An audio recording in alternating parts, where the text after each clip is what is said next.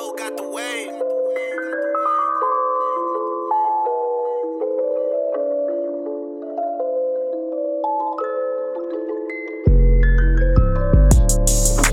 How's it going, Matt?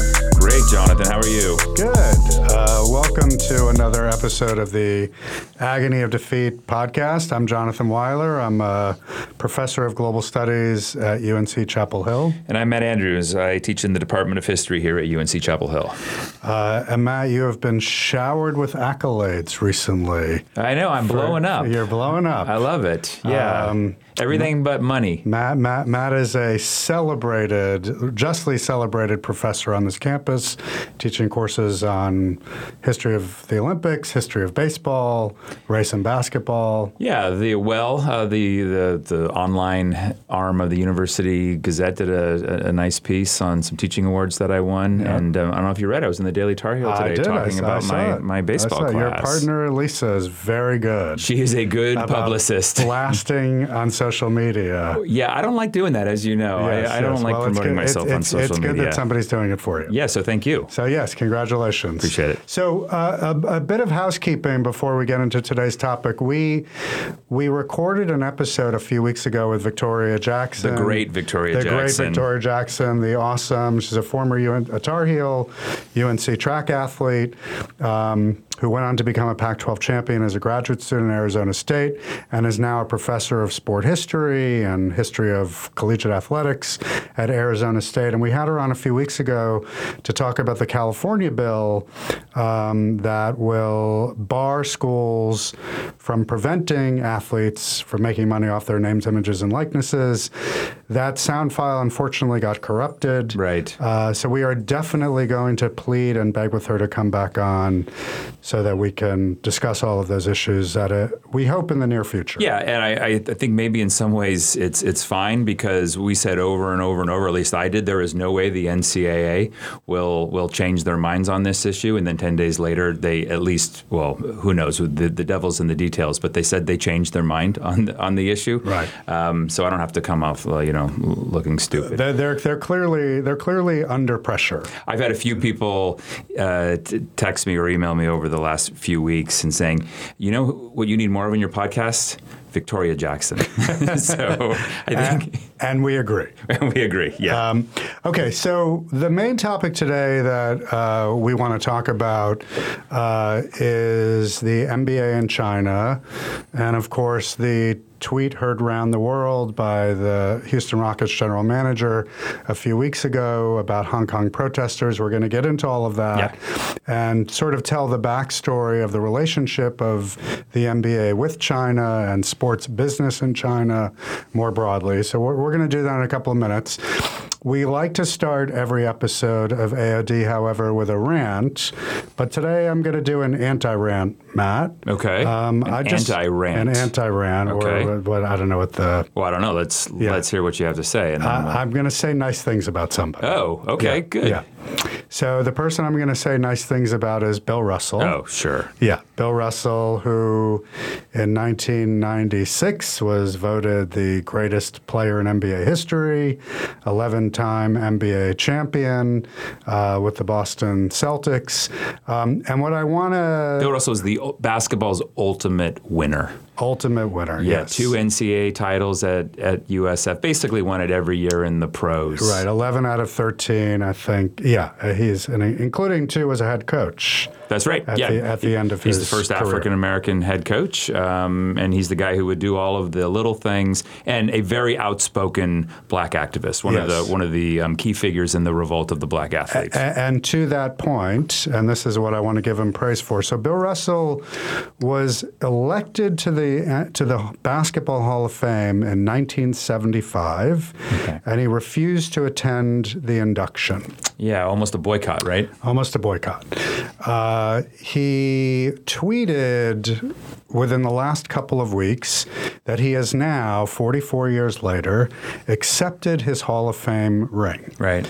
And the reason he said he's accepted his Hall of Fame ring is that he had he had long felt that he did not deserve to be the first black player inducted into the Hall of Fame. That Chuck Cooper, for example, who was the first ever African American drafted by an NBA team, Right by the Boston Celtics in 1950. right? That he and people like him Right. Deserve that honor before Bill Russell. But in September, the Basketball Hall of Fame inducted Chuck Cooper. Right. He's in. And he is now in. And so Bill Russell, in what was a private ceremony, and there were Ann Meyer, the great women's player, Yeah. uh, was in, was present. So was Bill Walton. Alonzo Mourning Uh, was there. Alonzo Mourning was there. So in a small private ceremony, Bill Russell accepted his ring. And I just want to praise and admire the principle Yeah. that has guided his entire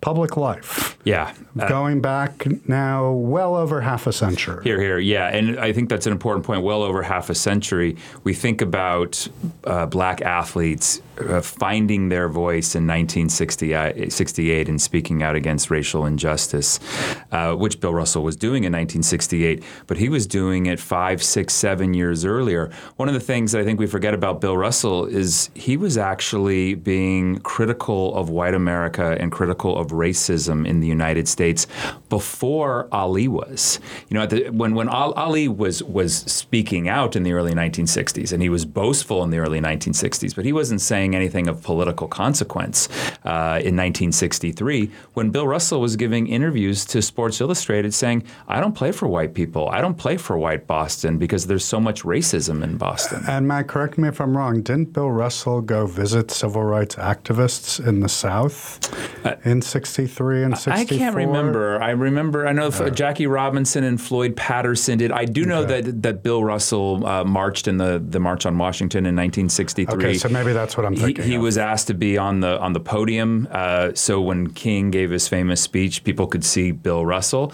And this is actually, I'm glad you mentioned that because this goes exactly in line with, with what he just did. He said there are people who deserve that honor more than I do. I'll sit in the first few rows, but you know, with my back to the camera, other people believe uh, have, deserve that position of honor. So, so this this is it, certainly, arguably, the greatest player of all time.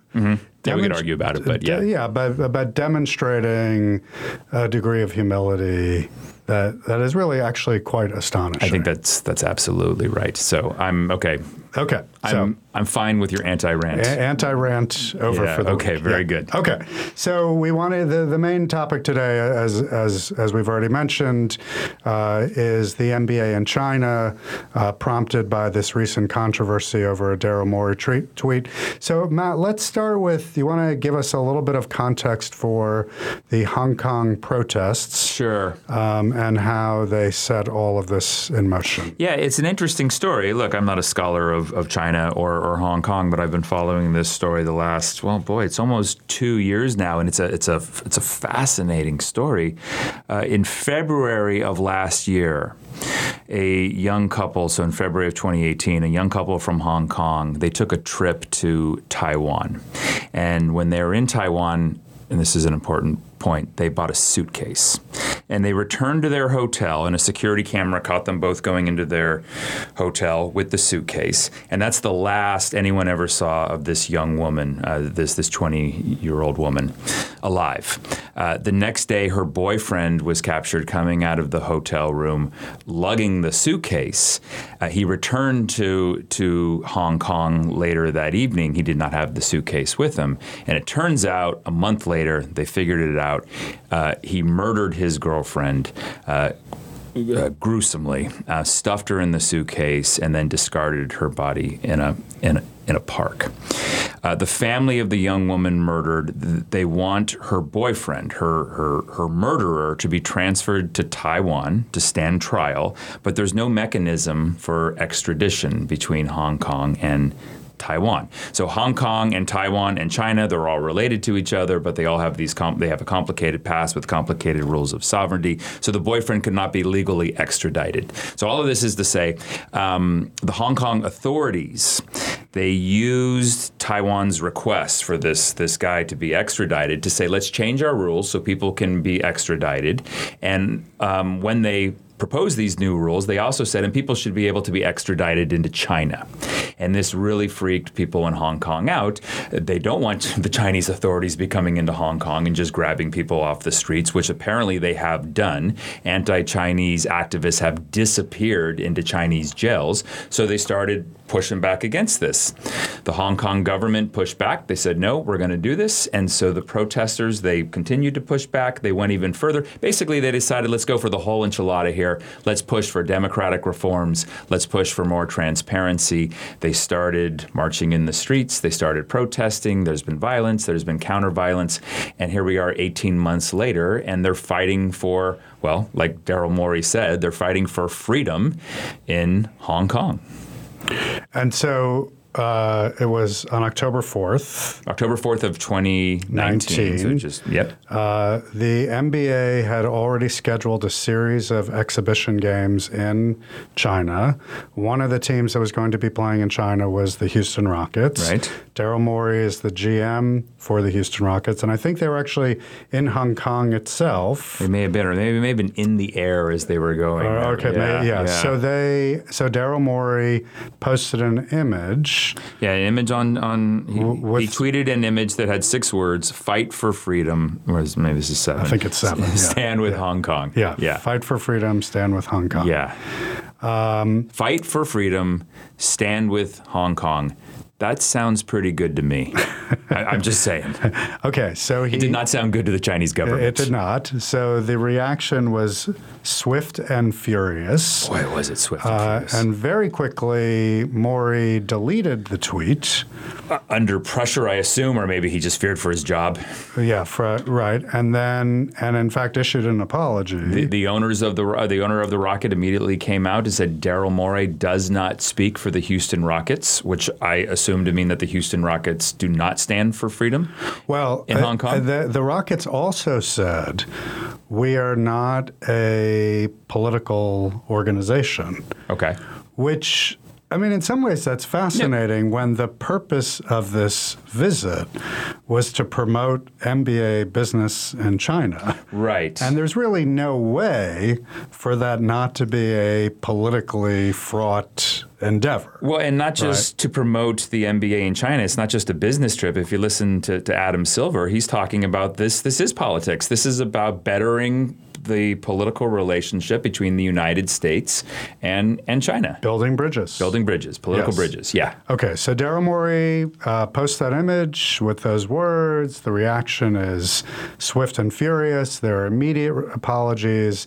They are not satisfactory from the perspective of the Chinese government. That's right. There are a number of games that were supposed to be broadcast of these preseason exhibition games. They're supposed to be broadcast on Chinese television. They immediately canceled all all those broadcasts. Right. Uh, the Chinese consulate in Houston, they denounced Morey's tweet. They said that it was they were deeply shocked by his erroneous comments.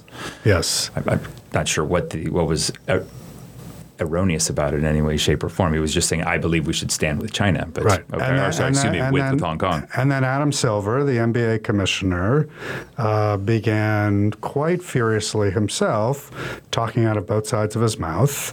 On the one hand, defending the right to free speech, and on the other hand, assuring China that the NBA was a a, a, a willing and eager partner with the Chinese government. Yeah. Respected that they had a different view of things. We do not stand with Daryl Morey, is what Adam Silver has basically said. And we can right. get into some of his specific right. quotes if we want. Right.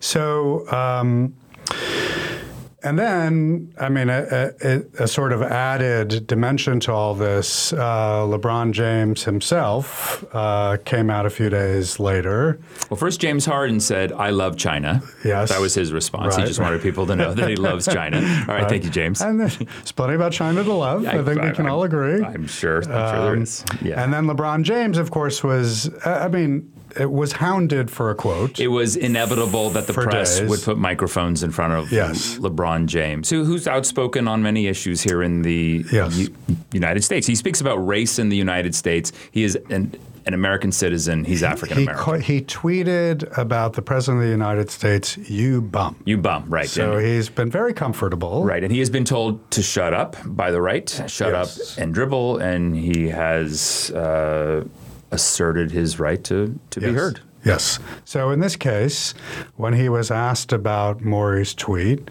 he essentially said, well, he needs to better educate himself on the issue. He said it was an irresponsible comment. Yeah, and yeah. that he should have thought thought more about it before he said what he said. And then he had to backpedal a little bit. There was a swift reaction from from people, and he said, "Well, I wasn't necessarily talking about uh, exactly what he was." He, Morey was was saying. I was just saying that he needed to to think about this more because NBA players were on their way to China. Right. And I, mean, I don't know if this is exactly what he what he really meant, but NBA players were on their way to China, and he needed to be thinking about how his comments would affect their lives. Right. They put them in an uncomfortable position. Right. And, and I think that this, this gets us into the heart of the topic because one of the things people speculated about why James took the position he did is that James himself has apparently very significant business interests in China. Sure. For example, he apparently wants to, or it's in the works that he's going to make Space Jam 2, right. a follow up to the incredibly popular Michael Jordan movie from the mid 1990s. China is becoming a massive movie market. Um, and so cutting himself off from that market by antagonizing the Chinese government was not in his business interest. That's I was going to say that's the cynical way of thinking about it. Maybe that's the right way of thinking right, about it. Right. And, and, of course, the league more generally backpedaled as furiously as it does because the league has massive interests in China. Right? Massive interests, right. which I want to get to. Let me can I yeah. say one more thing yeah, about yeah, yeah. LeBron? Yeah. Um, you know, the, there was a way in which it was really easy to be critical of, of what LeBron said. Um, but I think the reaction coming from Marco Rubio and Ted Cruz, they just pounced. They just yes. uh, they they smelled blood, uh, and it wasn't just LeBron James. It was Gregg Popovich. It was Steve Kerr, uh, who really kind of didn't say much. He he refused to go as far as um, uh, Daryl Morey had, and you know these are guys who have been outspoken about racial injustice in the United States, and the right just I mean, you know, they were they were very strategic here. They they pounced on him, but their their general argument they've been saying for the last few years, "Shut up and dribble," and now they're saying, "No, speak up. We want to hear what you have to say." So it, it was just an incredibly disingenuous reaction, uh, and then more than that, they yeah. just tried to undo everything that LeBron James had ever said. This is proof that LeBron James right. doesn't know what he's talking about, and nobody should listen to. Him. Well, LeBron and James. in the case of Rubio and Cruz, in this context, not only in this context, but definitely in this context, to your point, Matt. The, these were just these were bad faith attacks. I, I think that's absolutely yeah. right. Yeah. yeah.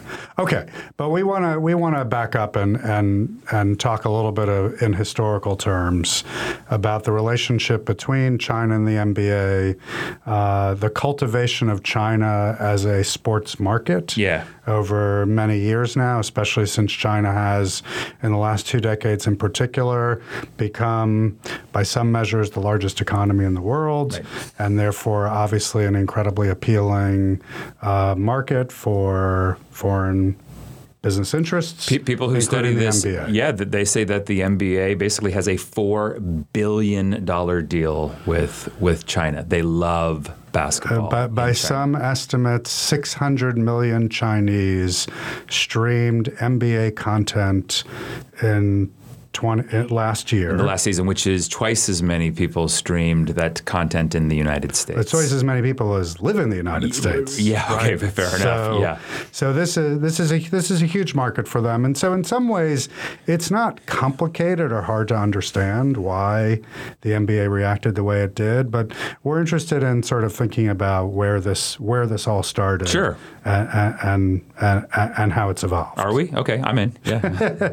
let's let's Yeah. Talk about this. Yeah. So, you, well, for starters, um, you wanted to say something, Matt, about uh, the IOC and China. Yeah. So when I was watching Adam Silver and the NBA brass sort of twist in the wind when all this this happened, it made me think about the relationship between the International Olympic Committee and and China.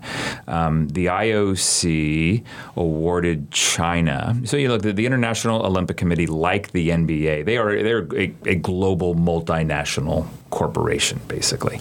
Um, and the IOC awarded China the 2008 Summer Olympic Games. They were in Beijing.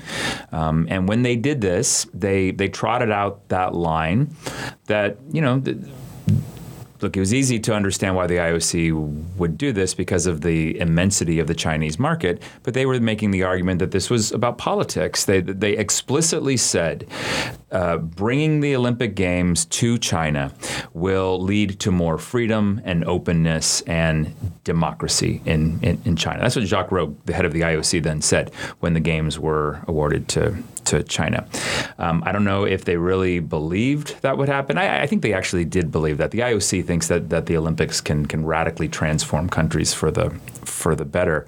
Um, that's not what happened in China in 2008. Amnesty International has studied this closely, and they've said that if anything, you know, civil liberties were repressed in in in China. It was impossible, uh, utterly impossible, to speak out against the the Chinese government. China actually created these little protest zones, these these penned cages where people could apply for for permits to protest the Chinese government during the games. 72 people, according to Amnesty International, applied for these permits. All 72 uh, applications were turned down, uh, and 72 people were promptly arrested.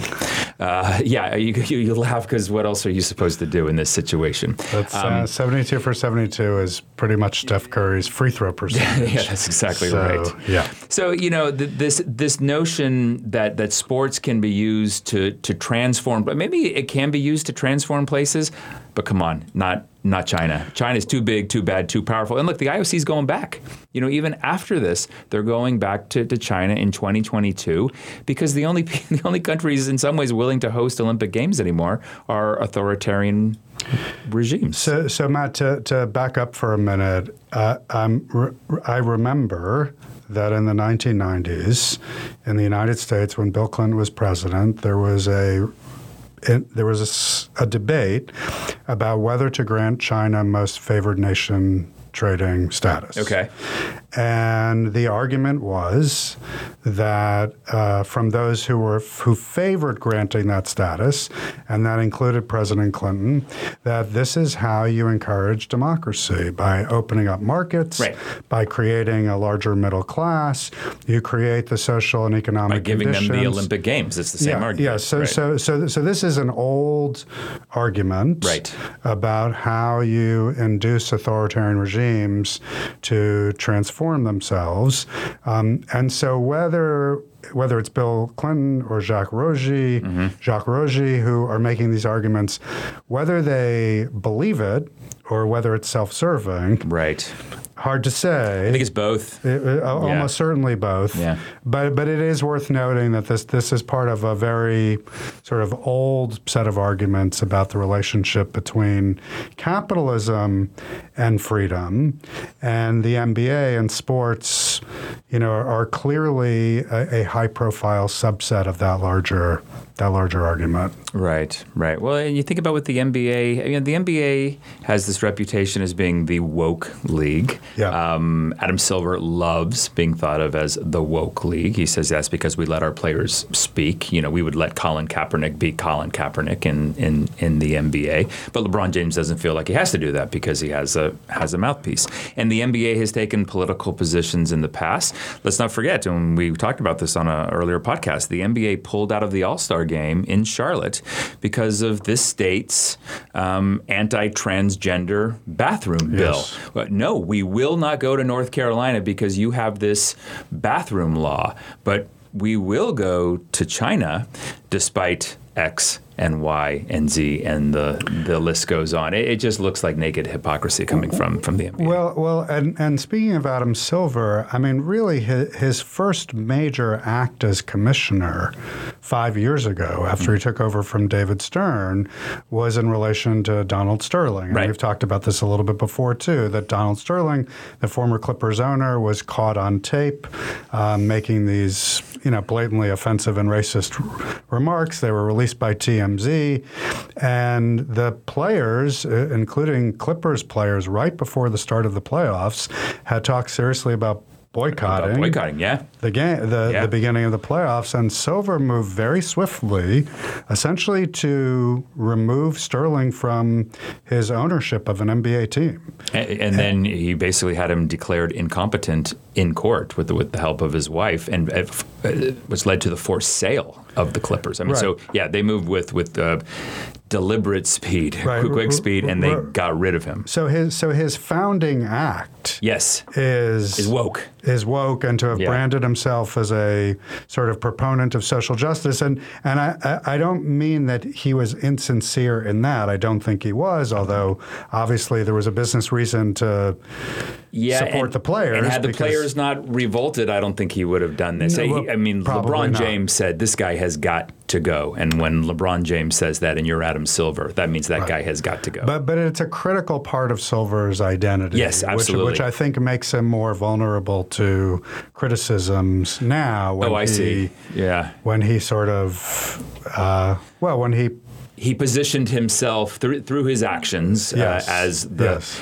I was going to say woke again. I really feel silly saying saying woke. I just really do feel like I'm too old. Yeah, to, to, but to but he but but he he certainly insofar as he has been Weasley about Yeah. the China issue. Well, to that point, right? I mean, imagine the NFL had a presence in in China. Yeah. Oh, I, this would be just like the NFL to to say things like this. I, I, I wouldn't even I wouldn't even condemn the NFL for their stance because I would say, well, that's who the NFL is. We all know that. Uh, we we we wanted to believe, I think, that the NBA had some serious principles, and it wasn't just even, you know, uh, letting Daryl Morey be Daryl Morey. I mean, the, the NBA just went after him and, and, and, and ridiculed him. He still has his job, and Adam Silver is very clear about that. No, he's not going to lose his job. Um, you know, had- had Jerry Jones as GM uh, said something like that, and Jerry Jones had a lucrative contract in China, which I'm sure he does somehow, uh, that guy would would be gone. Um, Jerry Jones being the owner of the Dallas Cowboys. That's how the NFL rolls. We didn't real necessarily realize that's how the NBA rolls, but of course that's how they roll. They're a business. And and and, and to that point, uh, somebody said shortly after the the Morey quote became so controversial uh, that the the important lesson here is that woke capitalism is still capitalism. Uh, I love it. Maybe that's a good place to end. I Yeah. don't know. Okay, so um, I guess we'll stop there then. Okay. Yeah. Um, Drop the mic, Jonathan. Drop. That's right. So, um, Matt, this was fun. We're, we're gonna we're gonna do this again soon. Very soon. Uh, we now have a great team in place. We do. We have Uh, we've, uh, got, we've got co-producers. we've got we've got co-producers. We have Olivia and Trey in the in, in the studio with And- us today. and- so and- thanks to both of them. And Bree will be supporting our operations as well. Uh, As they know, we literally could not turn the machine on without them. We really couldn't. Uh, so you can find us on SoundCloud and iTunes. We encourage you to share and like uh, and do all those things that we need in order for our podcast to be more widely heard. And we will see you again soon.